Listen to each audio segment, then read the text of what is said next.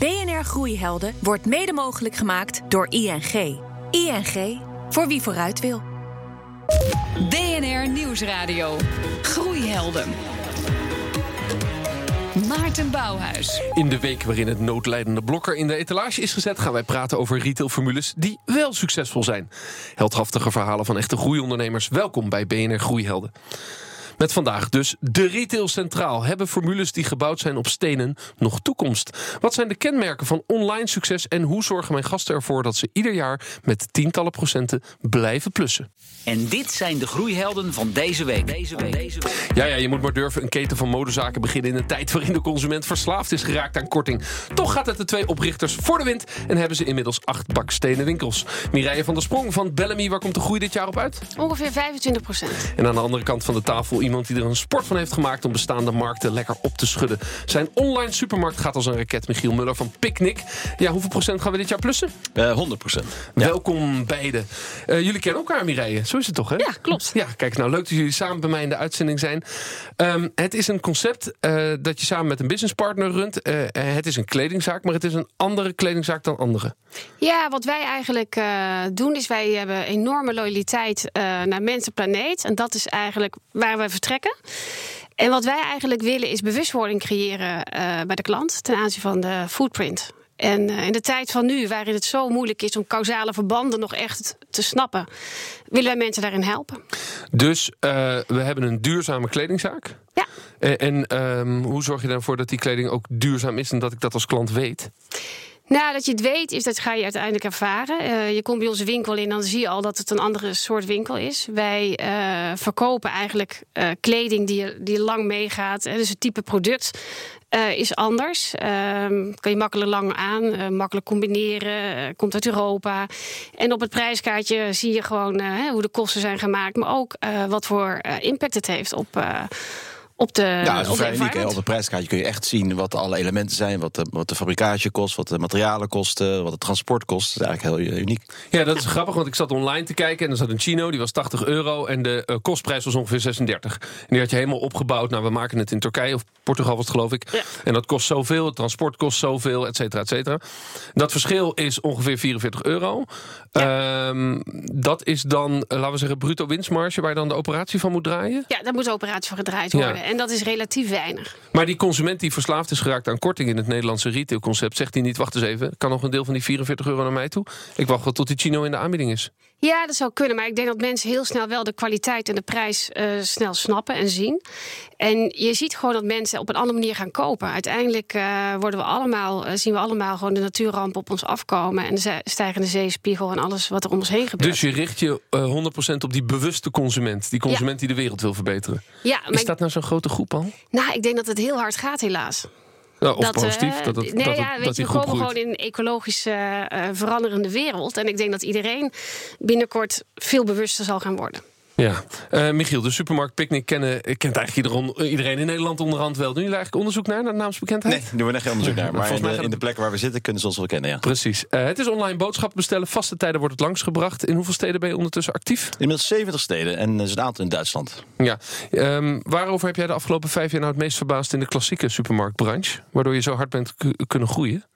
Nou, wat je eigenlijk ziet is dat wij iets hebben gebracht wat gewoon nog niet bestond. En dat het dus ontzettend moeilijk is voor de bestaande branche om daarop in te spelen. He, dus het is echt een hele andere business die wij doen. Online is totaal iets anders dan een supermarkt runnen. En uh, ja, god, het is best Terwijl wel lastig. de klassieke supermarkten ook online winkels hebben. Ja, beginnend, ja. Nou ja, maar Albert Heijn is er al 15 jaar mee zeker, bezig. Maar het is echt een hele andere business dan een supermarkt runnen. Of een aantal supermarkten runnen. En een online propositie is veel ingewikkelder. Omdat je natuurlijk je mandje moet compleet zijn aan de deur. Je moet veel meer doen aan je logistiek, je supply chain. Het is een stuk ingewikkelder. Uh, Oké, okay. dat zal Albert Heijn niet met je eens zijn. Want die zeggen, ja, ik vind het ook wel ingewikkeld... maar ik doe mijn best om daar veel in te investeren. Wat Zeker. is wat jou betreft dan het onderscheid... waardoor jij nu met Picnic zo hard kunt groeien? Nou, wat wij hebben gedaan is dat het voor het eerst is... dat je dus online boodschappen evenveel kost als zelf naar de winkel gaan. En dat was nooit zo. Dat je altijd uh, en bezorgtijden, of uh, bezorgkosten... en lange bezorgwindows. Dus dat je twee, drie uur thuis te wachten op je halfvolle melk... En je moet bezorgkosten betalen. Dat betekent eigenlijk dat het een soort premium product is. En we hebben iets gemaakt dat ook voor de politieagent... en ook voor de leraar en ook voor de verpleegster te betalen is. En dan ja. krijg je dus de massa. Gratis bezorgen en scherp in de tijd wanneer je het dan thuis krijgt. Ja, exact. Ja. Op de minuut precies en gratis. Ehm, dat is een ingewikkelde operatie, want je moet heel veel mensen aannemen als je groeit. Je, je moet die elektrische autootjes waarmee je rondrijdt hè, door de steden laten maken, nieuwe hubs vinden. We gaan straks nog over doorpraten. Waar schuurt het nou in die onderneming het hardst als, als het gaat over al die groeipijnen? Nou, ja, het zit meestal wel op, eh, op een van die punten. Hè. Dus inderdaad, je hebt te maken met je eigen logistiek. hè. We bouwen onze hele eigen infrastructuur. Dus ofwel het is een distributiecentrum dat moet groeien... ofwel we moeten autootjes kopen, of we moeten mensen aannemen. Daar zit het natuurlijk vaak in. Eigenlijk aan de andere dingen is natuurlijk heel veel software... dus dat, is, eh, dat schaalt enorm goed mee. Ja, ja dus de software, ja, dat is makkelijk. Want als je eenmaal de goede software hebt, dan kun je doorgroeien. Ja. Ja, precies. Eh, nou zeg je, Michiel, het, het, gaat, het, is, het is uniek, het is anders. Anders dan wat klassieke retailers doen. Eh, en dat maakt het bijzonder. Geldt dat voor jullie eigenlijk ook bij Bellamy? Dat je zegt, eh, jij hebt zelf een, een grote geschiedenis in de, in de retail. Ja. Eh, eh, tot in directiefuncties bij grote retailers. Miss Etam geloof ik, hè? Ja. Eh, aan toe. Wat, wat maakt het nou zo uniek dat je het voor elkaar hebt gekregen... dat je met dit concept alweer acht winkels hebt... en dus echt een, een goede retailer bent in die krimpende markt? Ja, omdat wij hele andere KPI's hebben en wij kunnen vrij denken. Ik denk altijd maar als je in de bestaande retailomgeving zit, waar, het, waar we al jarenlang tegenwind hebben, mensen gaan minder kopen, de markt is aan het veranderen. En je hebt aandeelhouders die maar groei willen en die willen goede cijfers zien. En dan moet je vanuit die situatie heel anders gaan denken. Dat is bijna denk ik een onmogelijke opgave. En ik denk dus dat een revolutie begint ook nooit in de kern van de stad, maar aan de zijkant. En ik denk dus dat er kleine speedbootjes nodig zijn, zoals wij, een picknick, die dus andere dingen gaan ontwikkelen vanuit de vrije geest. Wat, Gewoon- wat overeenkomstig is in, in jullie beide businesses, is de duurzame component. Ja. Want jullie rijden met elektrische karretjes rond. Ja. Eh, jij hebt een volledig duurzaam frame, laten we zeggen, in de kern van, Ja. van het bedrijf. Is dat ook de kurk waar die groei op, op drijft? Mm, uiteindelijk moet je gewoon ook een supergoed product hebben. Bedoel, je kan een heel mar- het, product moet gewoon goed zijn en betaalbaar zijn en voor een grote groep mensen beschikbaar zijn. Ik bedoel, dat is En, eigenlijk en een dan is randvoorwaarde eigenlijk het die feit is. dat jij een bedrijf bent begonnen om de aarde te redden, is voor de klant van ondergeschikt belang? Eh, nee, ik denk dat het samen gaat. Nou, ik dat denk dat het ja, samen precies. gaat. Ik denk ook dat je überhaupt al geen goede mensen meer in je bedrijf kan laten komen werken. Of hè, mensen willen niet eens meer Ja. werken als je niks aan duurzaamheid doet. Dus gisteren was de grote marketingenquête en marketeers zetten nu purpose met stip op één als belangrijkste Ja. marketingtrend. Het- Zit dat in diezelfde lijn? Ja, ik denk het wel, ja. Hoe Nee, kijk- hoe kijk absoluut. jij Als daarnaar, je, als je echt toptalent wil binnenhalen, dan moet je gewoon daar eh, heel veel aandacht aan besteden. En het tweede is dat je ook natuurlijk, eh, als je impact wil hebben op dat gebied, moet je ook zorgen dat je veel klanten hebt en moet je een goed product hebben. Kijk, je kunt wel één product per dag verkopen en waanzinnig duurzaam zijn, maar dan heb je natuurlijk heel weinig impact. Dus ik denk ook wat wij proberen te doen, is die massa bereiken. En daar, want we hebben natuurlijk ook ongelooflijk En, weinig. en waar moet je nou, als het gaat over die duurzame impact, concessies doen om eh, hard te kunnen groeien en die massa te kunnen bereiken? Want dat is dus ook een belangrijk doel. Zijn er dingen waar je, waar je de afgelopen vijf jaar in die groei af en toe hebt moeten slikken van ja, hier moet ik hem, ja, moet ik hem even, laten we zeggen, old-fashioned doen?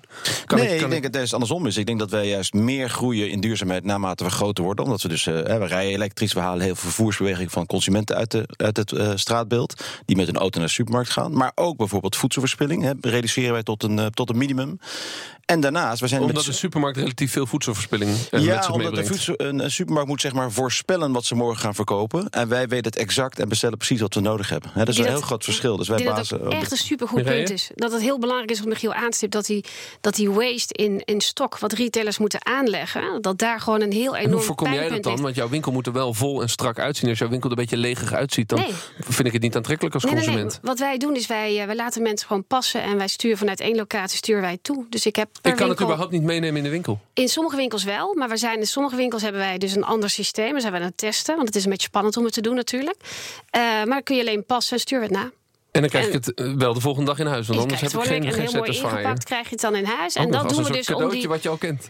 Ja, en dat is eigenlijk wel leuk. Want je, uiteindelijk, weet je, die, die, die, die, wat, wat die waste zit natuurlijk heel vaak in stok die je moet weggooien. En dat Ja. is precies wat Michiel zegt. Dat is denk ik een cruciaal punt waar de bestaande retail aan zou moeten werken. En daarnaast is bij ons, eh, zeker in de supply chain, zeg maar, nog gigantisch veel te verbeteren. Dus de hele supply chain is gemaakt voor supermarkten. Hè, dus alles zit in een verpakking van acht potjes, want het past makkelijk in het schap bij een supermarkt. Er wordt heel veel plastic en karton gebruikt. Het komt bij ons in het En we kunnen het meteen eraf halen. Dus die, die, die, die, die leverancier waar we nu mee in gesprek zijn, kijken we naar hoe kunnen we nou die supply chain veel beter maken. Ook Ja. veel meer sustainable, minder verpakkingsmateriaal. Er is Nou heel veel te in- winnen. Inhakend daarop, onderzoeksbureau GFK zegt dat Picnic van alle supermarkten de meeste klachten krijgt. De, de helft van jouw klanten zou de afgelopen maanden minimaal één keer geklaagd hebben over de, snel, de versheid van de producten. Wat doe je daarmee? Nou ja, eh, zou kunnen. Ik denk dat het inderdaad zo is dat wij natuurlijk eh, heel veel doen aan het registreren van klachten. We vragen dus bij elke bezorging vragen, wat vond je ervan? Ja, dus het is precies hoe je het meet en hoe je je tegenaan kijkt. Tegelijkertijd is het zo dat eigenlijk onze producten een stuk verser zijn. Want ze komen s ochtends om 7 uur in het DC aan en liggen smiddags al op het aanrecht. Ja, dus maar je dat- vraagt dus meer feedback, dus je krijgt ook meer feedback. Ja, precies. En, maar wat doe je er dan mee met de antwoorden? Nou, alles. eh, Dus eh, wij kunnen heel goed zien op het artikelniveau waar zit het probleem. We hebben gewoon een jaar geleden hadden we problemen met bananen. Die waren dan te groen of te bruin of te geel. Nou, hebben we heel veel aangedaan om het beter te krijgen. Wegklachten. BNR Nieuwsradio. Groeihelden. Groeien in de retail, daar gaat het dus vandaag over. Maar eerst is het tijd voor onze vaste rubriek over groeiondernemers en de manier waarop zij een goed doel supporten. Ik ben Erik Stubé, ik ben oprichter van eh, Allsafe Mini-opslag. Wij geven ruimte, wel bekend onder mini-opslag of self-storage. Daar eh, zijn we redelijk succesvol mee. We zijn verdubbeld in de afgelopen drie jaar.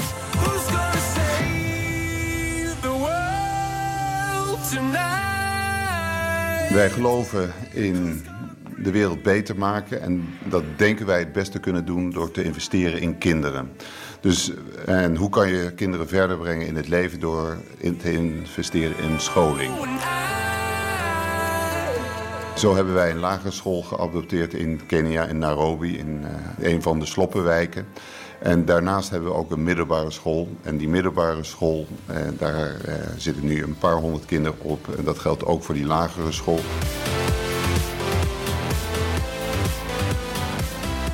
Wij betrekken onze klanten doordat wij zuilen hebben staan in de vestigingen met sieraden. Die sieraden kunnen mensen kopen. Eh, die sieraden worden door moeders in Kenia eh, gemaakt. En dat is, eh, wordt begeleid door Stichting for Life. En die hebben daar een huis waar de moeders zitten die, dan de sieraden maken. Die verkopen we dus hier. Maar we vragen ook aan onze huurders, betaal 1 euro meer. Dan verdubbelen wij dat.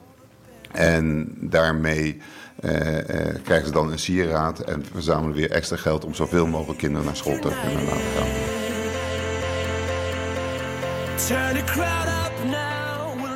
Je hoorde Erik Stubbe van All Safe. BNR Nieuwsradio. Groeihelden.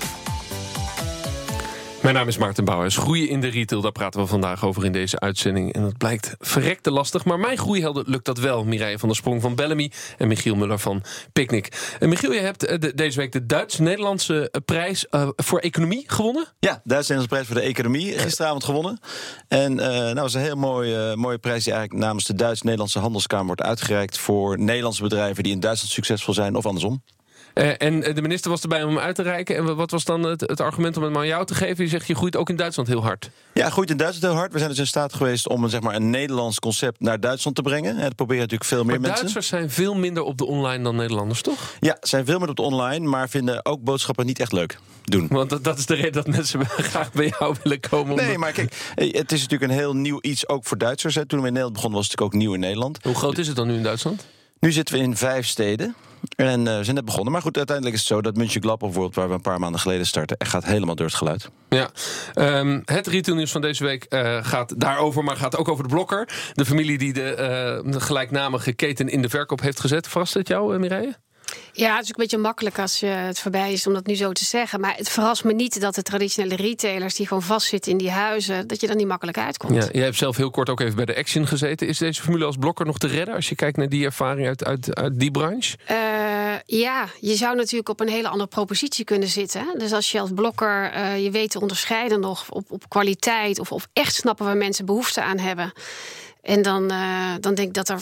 ja, ik denk dat, dat je met elk product, met elk idee, dat je nog steeds succesvol kan zijn. Dus ik zou niet weten. Maar dan zou je dus wel echt even afscheid moeten nemen van je huidige omzetten en, eh, en, en alles wat je doet. Ja, Dan precies. moet je lef tonen. Nou ja, kijk, het grappige is, Michiel, jij bent zelf als pure player, zoals dat dan heet, hè, eh, puur in de online supermarkt begonnen om dus eh, een markt op te schudden, de, de traditionele eh, supermarkten. Eh, Blokker heeft last van alles, zou je kunnen zeggen. Wa- wa- Wat, denk jij? Wat zou jij doen als je aan het roer zou komen van, eh, laten we zeggen, de nieuwe directie van Blokker? Wat, Nou, wat zou is natuurlijk een hele gebeuren? ingewikkelde puzzel. Omdat je natuurlijk eigenlijk eh, vijftien jaar geleden al een beslissing had moeten nemen. Een afslag had moeten nemen om meer aan online te gaan doen. Nou, dat is niet gedaan. En dan is het natuurlijk ongelooflijk ingewikkeld als je nu zit met en eh, locaties en huurcontracten en teruglopende omzet. Is echt ongelooflijk moeilijke puzzel. Ja, precies. Nog even terug naar jouw groei. Ehm, eh, je werkt met hubs. Ja, En, en hoeveel, ja. hoeveel city hubs? Hoeveel klanten kunnen er bediend worden vanuit een hub? Nou, we beginnen in een stad, een cityhub, als we ongeveer 40.000 huishoudens kunnen bedienen. Maar we er ook bij, bijvoorbeeld hier in Amsterdam-West, uh, waar we wel 100.000 huishoudens bedienen. Ja, ja, dat is het potentieel. Uh, ja. maar en hoeveel klanten kun je dan feitelijk bedienen vanuit die hub? Oh, nee, tienduizenden. Tien... Uiteindelijk gaat het erom dat je dus in zo'n hub, daar komt de vracht binnen. Hè, daar komen alle mandjes al gesorteerd binnen. En daar worden ze overgepoot op elektrische autootjes. Dus als je daar 50, 60 autootjes hebt staan, kun je ontzettend veel mensen dan bedienen. kun je ontzettend veel bedienen. Um, ik geloof dat er in Haarlem al 50.000 mensen op de wachtlijst staan. Nou, er staan ongelooflijk mensen in Haarlem op de wachtlijst. Alleen we zoeken nog even een cityhub. Als jij er nog eentje voor ons hebt. Ja, precies. Maar het, het, punt is dus, dat is dus een typische stad waar jij eigenlijk heel graag wil zitten. Ja. Uh, maar het probleem is, je vindt in de vastgoed geen locatie. Nee, op, uh, op hoeveel plekken heb je dat probleem? Nou, eigenlijk op twee. Uh, Haarlem is daar een belangrijke van. Over het algemeen gaat het best wel goed. Hè. Je hebt natuurlijk veel steden die kleine industrieterreinen hebben waar nog halletjes leeg staan. Dus dat werkt heel goed. Zit ook Ja. vaak dicht bij de stad. Maar sommige plekken is het moeilijker. En dat doe je vanuit 5 DC's. Hè? Dus die hubs worden bevoorraad vanuit Ja. 5 DC's. Wanneer ben je op het moment dat je de zesde en de zevende DC moet gaan openen? Nou, dat zal nog wel heel even duren. We hebben net Rotterdam geopend. Dus dat betekent nu dat de wachtlijsten heel snel naar beneden gaan. Omdat we veel meer capaciteit hebben. En vervolgens gaan wij natuurlijk ook eh, naar kijken naar meer geautomatiseerde DC's. Hè, dat je dus wat meer eh, automatisering erin brengt. Eh, maar dat is even voor de toekomst. Ja. Eh, vastgoed, daar gaat het bij jou ook over. Want je hebt dus acht stenen winkels.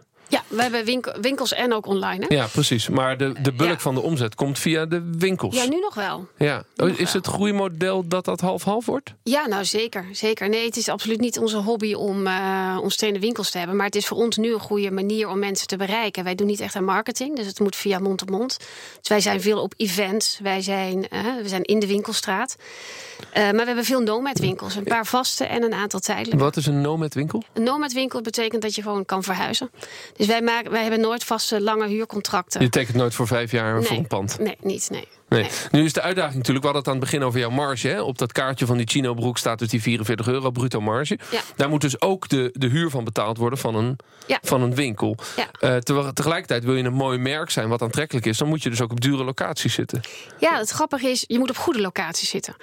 En, Die zijn eh, toch meestal duur? Die zijn vaak ook duur, ja, dat klopt. En daarin zit een soort van. eh, maar je hebt vaak ook wel de omzet eh, naartoe. Maar wat wij dus, waar we bijvoorbeeld niet in investeren, is het uiterlijk van de winkel. We hebben gewoon hele simpele winkels. Ik heb zelfs al ooit zelfs een keer waren we aan het verbouwen in Haarlem. Toen ben ik gewoon in die verbouwing dacht ik, eh, ik ga gewoon rekjes neerzetten en ik ga Maar jij gewoon hebt wel verkopen. vierkante meters in Haarlem. Ja, ja, ja. De aangang. Ja, ja, zeker wel. Dus aangang Maar ik, voel toch het spanningsveld tussen dat jij zegt... die consument die komt voor een mooi merk... en voor, voor goede spullen en een goede prijs-kwaliteit verhouding. Dus dat voelt toch als de gewone retailconsument. Ja. En daarna komt de duurzaamheid. Maar dan moet ik Ja. toch ook investeren in een prachtige winkel. Maar dat hoeft dan nee, dus niet. Nee, nee, al zitten er gaten in de winkel. Je merkt gewoon als mensen echt het goede product vinden voor die goede prijs. En wat ze ook bij ons voelen is de echtheid. Want ik heb het gehad over die hè, loyaliteit naar, naar, de, hè, naar de planeet. Maar onze loyaliteit is net zo groot naar mensen. In de wereld waarin je eh, UFO's opeens boven Ierland hebt hangen. eh, waarin je de ijskappen gaan smelten. Allemaal angst naar onze toekomst. Is echtheid en echt geholpen worden en je echt helpen. Is denk ik het verschil. Wij geven picknicks in die- plaats van korting. Die echtheid zit in de winkel. Die het in de mensen die er staan, dat voel je. Ja. BNR Nieuwsradio. Groeihelden. In het kantelpunt praten we met ondernemers die terugblikken op een moment in hun carrière die later zeer beslissend is gebleken.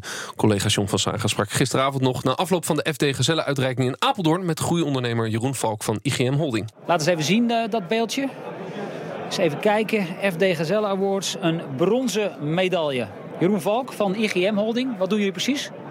Ja, wij verkopen eigenlijk eh, alles wat met badkamers te maken heeft. Eh, losse producten, compleet geïnstalleerde badkamers en een klein stukje installatietechniek. En dat doen jullie onder een aantal verschillende vlaggen. Hè? Eh, ja, dat klopt. Eh, we hebben hele traditionele winkelformules eigenlijk zoals Baderie, waar je complete badkamers koopt, hoge tickets. En we hebben gewoon hele frisse eh, omnichannel eh, formules zoals badkamerwinkel, eh, waar je eigenlijk twee soorten klanten hebt. Ik weet wat ik wil, snel langs de kassa, online of in de winkel. Of ik weet ongeveer wat ik wil, kom alsjeblieft naar de winkel, geef je een fantastisch advies en dan verkopen we je weer gewoon de spullen voor een badkamer. Ja, nu is vandaag een feestje en helemaal voor jullie. Want eh, het afgelopen jaar ze- bijna 27 miljoen euro omzet.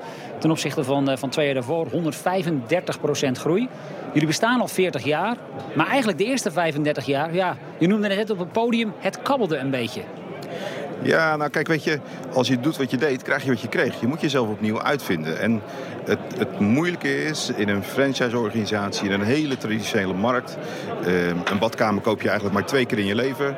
Wat doe je dan om ervoor te zorgen dat je opnieuw onder de aandacht komt? Dat je eh, de, de, de generatie die nu leeft, die nu badkamers koopt, aan je kan binden. En dat kon eigenlijk onvoldoende in die tradition- traditionele formules. We moesten daar echt een omslag maken. Ja, en dat gebeurde dus vijf jaar geleden. Toen kwam voor jullie het kantelpunt. Ehm, wat gebeurde er precies? Nou, wat we gedaan hebben is heel goed nagedacht over hoe gaan we die markt veroveren. We zien dat de opkomst van online heel erg sterk is.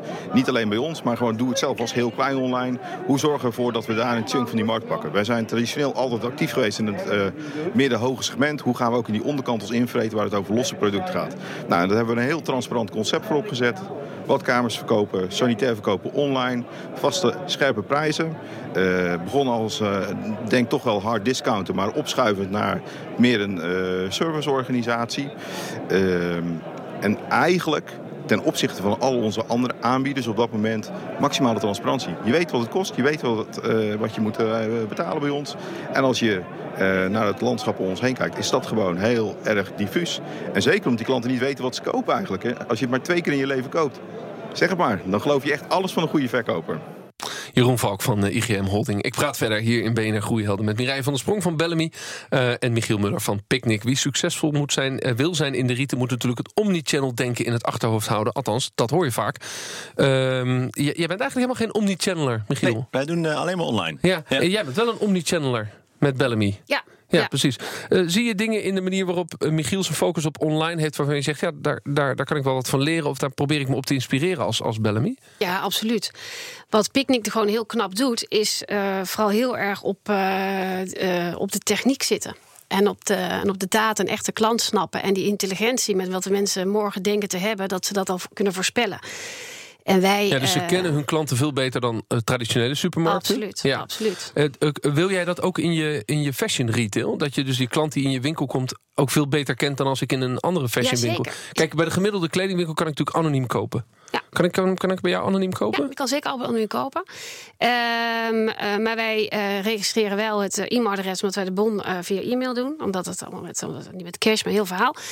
Maar uiteindelijk. Want je hebt eh, geen cash in huis en je nee. wil natuurlijk duurzaam zijn, dus je wil niet printen. En, ja, eh, maar goed. Zoet Supply doet het feitelijk ook, Ja, hè? ja, ja, er zijn er meerdere. Maar wat wij dus ook doen, we doen echt één op één marketing. Wij eh, hebben events, we hebben ruilparties, we hebben eh, mensen kunnen. Kledingswap. met- Ah ja, van alles. Dat had mijn vrouw laatst met vriendinnen, was een groot Ja, succes. nee, maar dat organiseren wij dus ook per filiaal. En wij eh, organiseren picknicks. Dus als jouw eh, vrouw of vriendin eh, wil, dan eh, kan ze een picknick organiseren met Ja, haar de vriendinnen. engagement van jullie klanten met jullie merk is veel groter denk ik, dan een gemiddeld eh, Ja. kledingmerk. Ja, Ja, en, dat is ontwikkel, ja, en ik ontwikkel ook gewoon artikelen op basis van behoeften van klanten die ze me aangeven. Ja, kan zo'n engagementmerk eh, groeien eh, naar een, een keten van misschien wel 100 eh, winkels, Michiel? Kan dat Nee, eigenlijk? absoluut, absoluut. Kijk, ik denk wat wij kunnen leren van Bellamy is dat wat ik heel mooi vind dat ze op hun prijskaartje zo transparant zijn over wat je bespaart of wat je doet als consument.